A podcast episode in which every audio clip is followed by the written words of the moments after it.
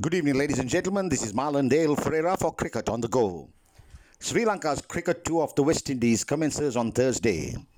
This segment is brought to you courtesy George Tour Travels Limited, the official travel partner of Sri Lanka Cricket, Coconut Miracle, and Grand Park Arena. Chris Gayle eyes third T20 title as West Indies host Sri Lanka. Chris Gayle has set his sights on a third World T20 title with the West Indies as he prepares to return to international cricket after an absence of two years ahead of their T20 series against Sri Lanka, which starts on Thursday.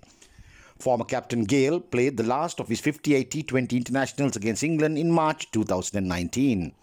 The 41 year old self proclaimed universe boss is focused on the bigger picture, having been part of the world T20 winning sides both in 2012 and 2016.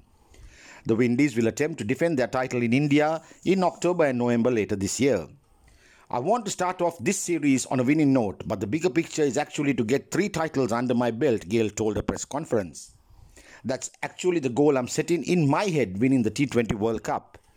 Gayle has made 1,627 T20 international runs with a high score of 117 and an average of over 32. His record tally of 22 centuries in all T20 cricket is 14 more than anyone else the Australian trio of David Warner, Aaron Finch, and Michael Klinger have all struck eight. Chris Gayle was initially left on the sidelines by Kings 11 Punjab during last year's Indian Premier League, but showed the team what they had been missing when he was selected midway through the tournament. He completed a string of high scores towards the end of that series. Having spent the vast majority of his career as an opener, he impressed in the IPL batting at number 3, averaging 43.88 from 9 innings. He is one of the four openers in the current West Indies squad, but said he is happy to be used lower down the order if needed. It seems like I'm the number three specialist now, he said.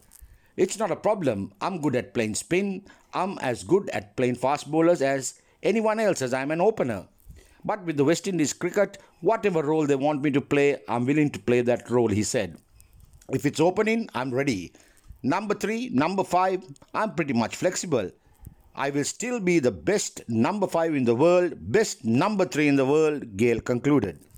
The series will also mark the return of Fidel Edwards to the West Indies squad.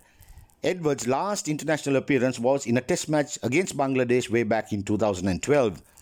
The 39 year old Edwards, meanwhile, picked up 9 wickets in as many games at an average of 7.66 in CPL 2020, where the pitches were mostly spin friendly.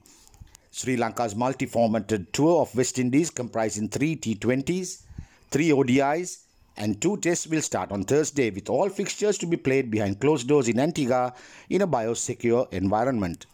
Sri Lanka will be the first team to travel to the Caribbean for a men's cricket tour since Ireland did so in January 2020. The ODIs form part of the World Cup Super League, while the tests are part of the World Test Championship, even though neither side can qualify for the final. Former skipper Angelo Mathews will be the team's stand-in captain for the three-match 2020 series. After Sri Lanka's appointed skipper for this form format, Dasun Shanaka was left back in Sri Lanka stranded due to a visa issue. Mathews has previously led Sri Lanka in 34 tests, 106 ODIs and also 13 T20 internationals.